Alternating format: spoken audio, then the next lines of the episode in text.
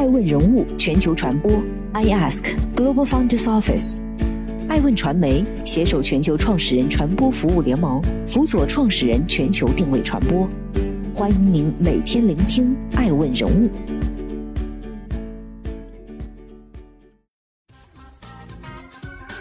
Hello，大家好，欢迎大家的守候。本期播出的爱问观察是效果文化，效果文化正在发掘什么？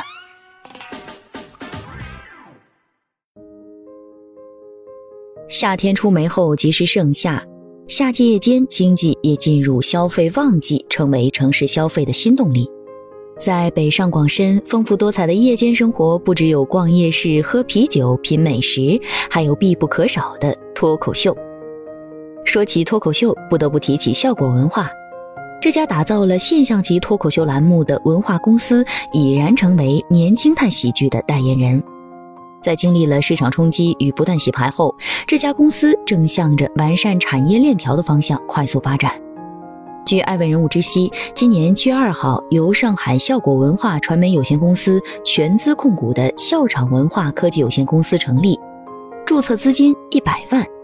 当下脱口秀行业虽然仍面临各种严峻挑战，但效果已形成成熟的编剧梯队、演员梯队以及线上线下的行业生态。这对整个行业来说，都是维系行业健康发展的重要一环。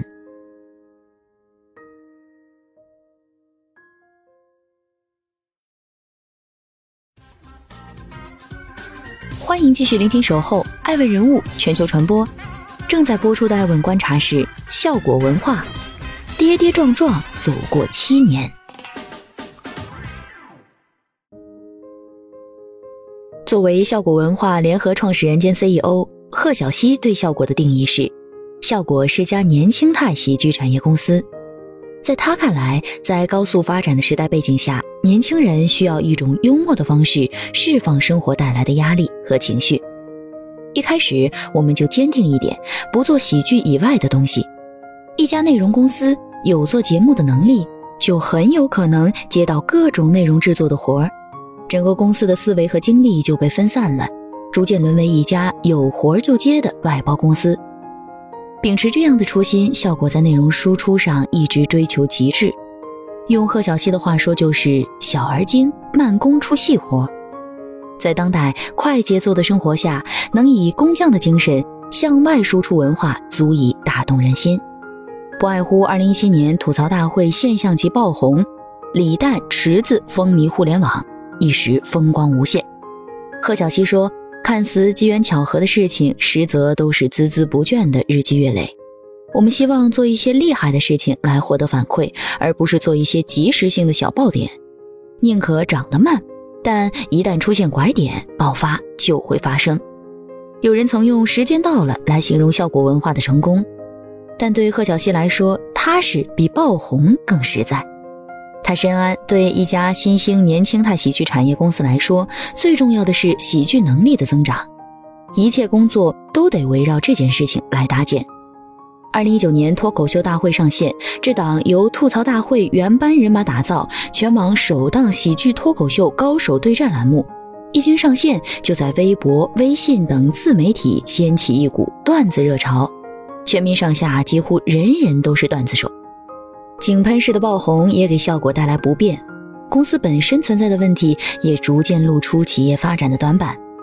二零二零年五月，先是池子在微博手撕效果，后是李诞、卡姆深陷舆论漩涡。正如李诞所说，公司二零二零年不仅受到了疫情冲击，还因为公司脱口秀演员的言行错上加错、折上加折，让本不富裕的脱口秀行业现在雪上加霜。如今，脱口秀行业已经突破了拐点，消费者对行业的基础认知已经完成。这家在2019年就完成 B 轮融资的行业领军企业，已进一步着手布局未来产业。艾文人物认为，过去一城一地的得失并不重要，如今一城一地的得失意味着企业将承担巨大的代价。想清楚我们要什么才是首要。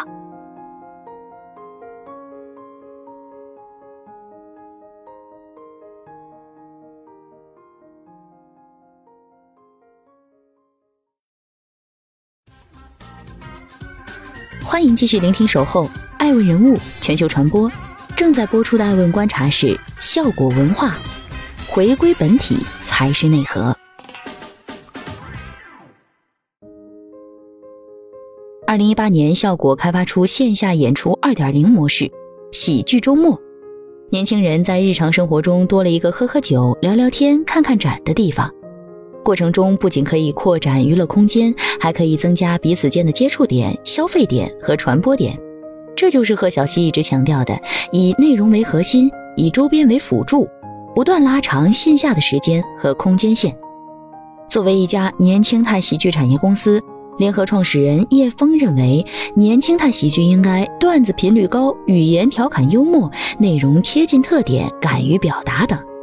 它是互联网时代培育出新喜剧审美，内容生态也逐渐去中心化，追求个性与自我表达，同时新兴内容得以快速传播。年轻态喜剧是顺应了内容消费趋势。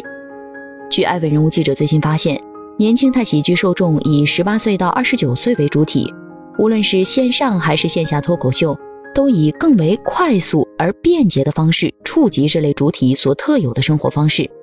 与其说是凸显了他们生活中的某些笑点，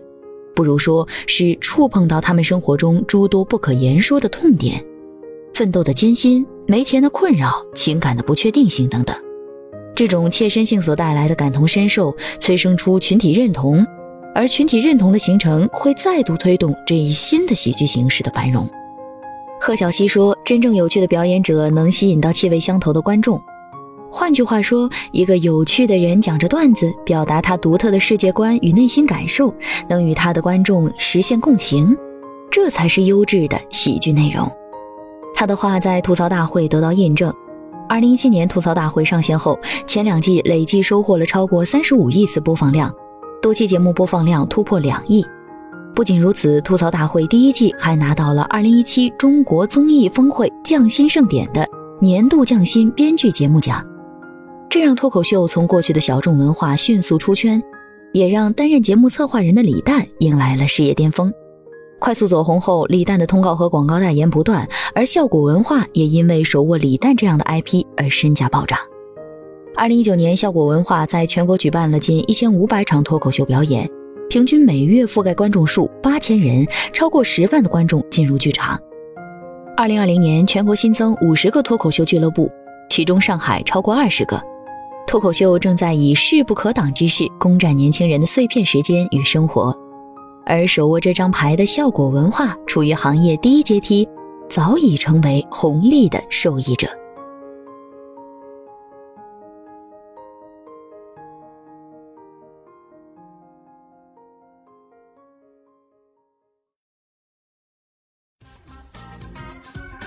欢迎继续聆听《守候爱问人物全球传播》。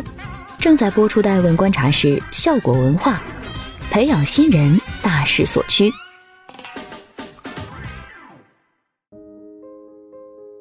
随着这个市场蕴藏的巨大价值逐渐显现出来，未来也将以多维度的方式进一步细分出来。但如何培养更多的喜剧演员，满足市场需求，一直是行业面临的严重问题，而这个问题一直悬而未决。纵观当下中国脱口秀产业的发展。市场还没有培养出一个适合脱口秀的环境，大多数跨入这个年轻的行业的人们都面临着全职工作无法养活自己、观众的冷场带来的挫败和迷惘等诸多因素，他们在无形之间形成了劝退的助力。行业在聚光灯的包围下涌进了一大批半路出家的脱口秀爱好者，然而大部分新人的职业生涯最高点永远停在了第一场的开放麦。选择让段子和自己一同成长的人，终究只是少数。为了解决人才缺失的问题，国内各大脱口秀机构纷纷开启培养模式，但从目前来看，效果甚微。北京脱口秀俱乐部的创始人西江月对外表示：“脱口秀要因材施教，我只能是在你的能力之上把你挖掘到最大，而不可能把你变成另外一个人，不能按照统一的模式去教。”而且，脱口秀是门讲究互动和沉浸的艺术，培训课很难大规模走到线上。但线下由于场地、时间等因素限制，更多都是小班教学，受地域影响大且学费高昂，很难形成规模。虽然效果文化已经成为行业内的标杆，但这个标杆是否有效带动了脱口秀的发展，需要打个问号。李诞曾在《脱口秀大会》第二季的节目中说道：“过去一年，他的存在感很高，但对于他想做的脱口秀事业却感到很尴尬，因为效果文化一直没有推出什么新人。其实，并非效果文化不希望推出新人，在我国现有的政策体制和国民习惯的情感接受程度条件下，做出有品位、有新意的喜剧脱口秀节目并非易事，而且只靠节目和明星的带动是远远不够的。”再加上国内的脱口秀演出场所非常有限，题材也受到限制，许多人把中国喜剧脱口秀的生存视为在夹缝中求生存。艾薇人物认为，脱口秀市场发展的越快，就越缺少优秀的演员。在不断尝试的工业化体系下，捧出一个李诞很难，但只有培养出更多的李诞，脱口秀才能不断向大众文化迈进。最重要的是，脱胎于综艺的中国式脱口秀以造梗运动被人们所熟知。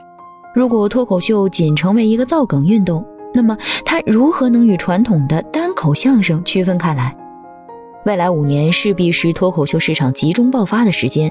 届时将有更多维度的细分市场划分出来，企业将如何提供优质的作品满足市场需求，是一个很严峻的问题。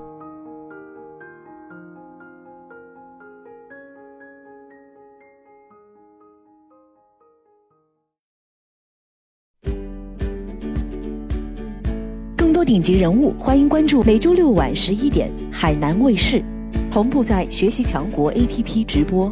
更多完整内容，欢迎关注爱问官网 iask-media.com。更多精彩内容，也可以搜索爱问人物抖音号 iaskleaders。爱问人物全球传播，iask Global Founders Office。